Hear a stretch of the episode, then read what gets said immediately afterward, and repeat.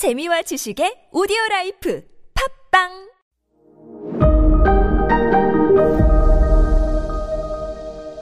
네, 여러분 안녕하십니까. 역사 스토리텔러 썬킴 인사 드리겠습니다.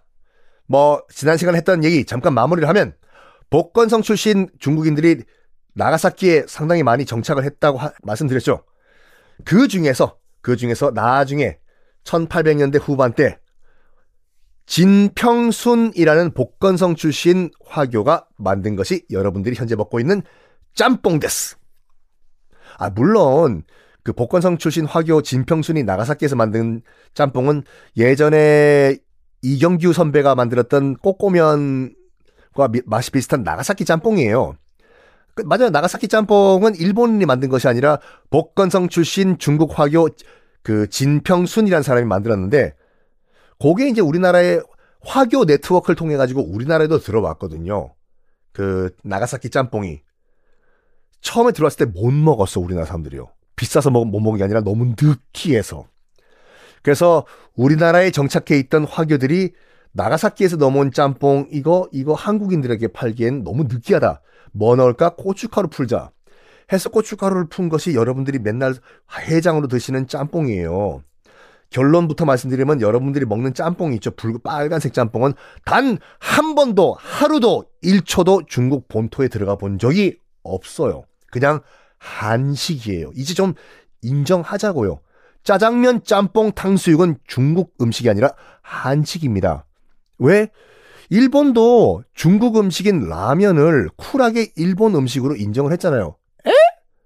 라면이 중국 음식이라고요?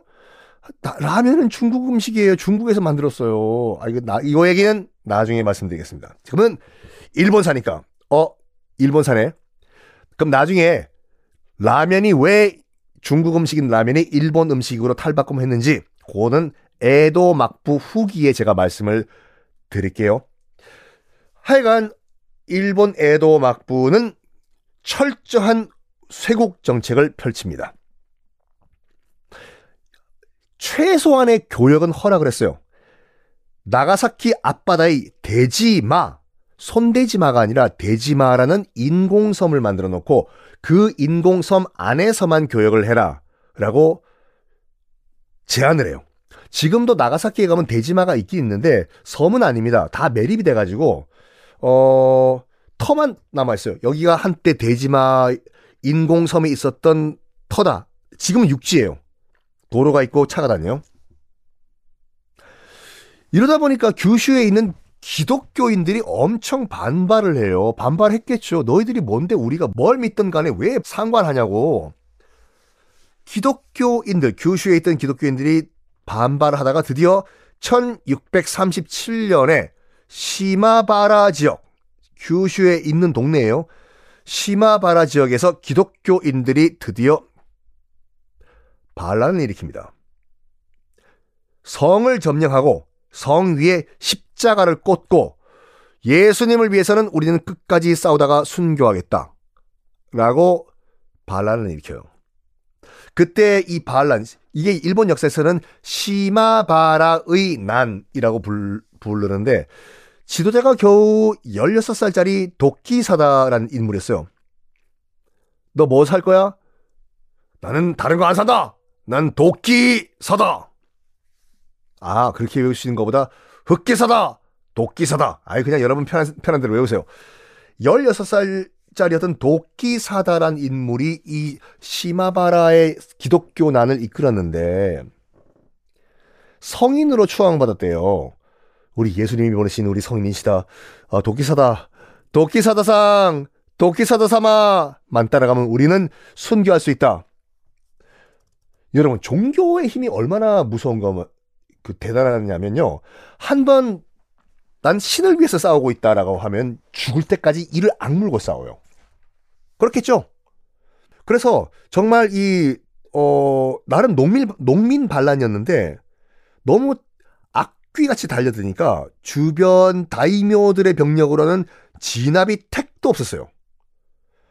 그래가지고 에도에서 중앙군까지 파병을 해서 겨우 겨우 겨우 겨우 시마바라의 기독교의 난을 진압을 해요. 물론 관련자들 다 처형 당합니다. 이 시마바라의 난 이게 얼마나 의미가 있냐면 이때부터 에도 정부가 마음을 정말 고쳐 먹은 거예요. 기독교 도저히 안 되겠다. 본격적인 탄압에 들어갑니다. 본격적인 탄압이요.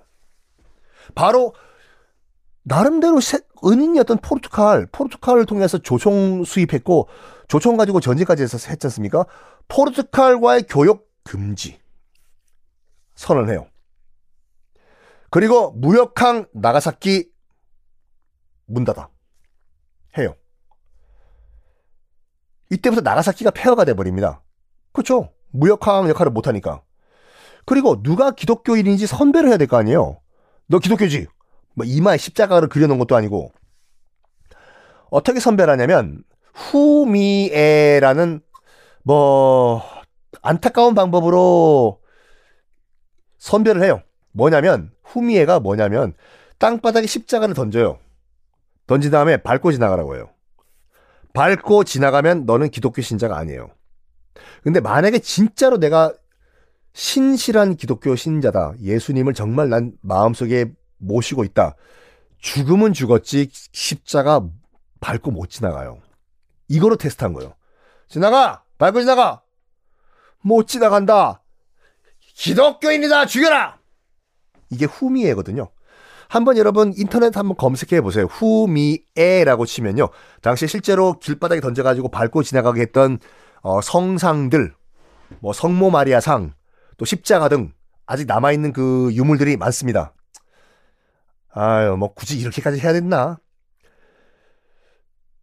그나마 네덜란드는 그 조금 덜한 기독교라고 판단을 했는지 네덜란드와는 부분적으로만 그 네덜란드만 포르투갈 스페인 말고 네덜란드와만 부분적인 무역을 대지마 그 인공섬 있죠 거길 통해 가지고 부분적인 허용을 해요 그래서 에도 막부가 문 닫는 그 순간까지 유럽의 문화와 유럽의 종교, 유럽의 예술은 다 네덜란드 문화가 들어와요. 이게 난학이라고 부르거든요. 네덜란드를 한자로 쓰면 네덜란드니까 난을 써가지고 난학은 네덜란드 학문이란 말이에요. 그 흔적이 상당히 많이 남아 있습니다. 뭐 우리가 알고 있는 이건 내일 얘기할게요.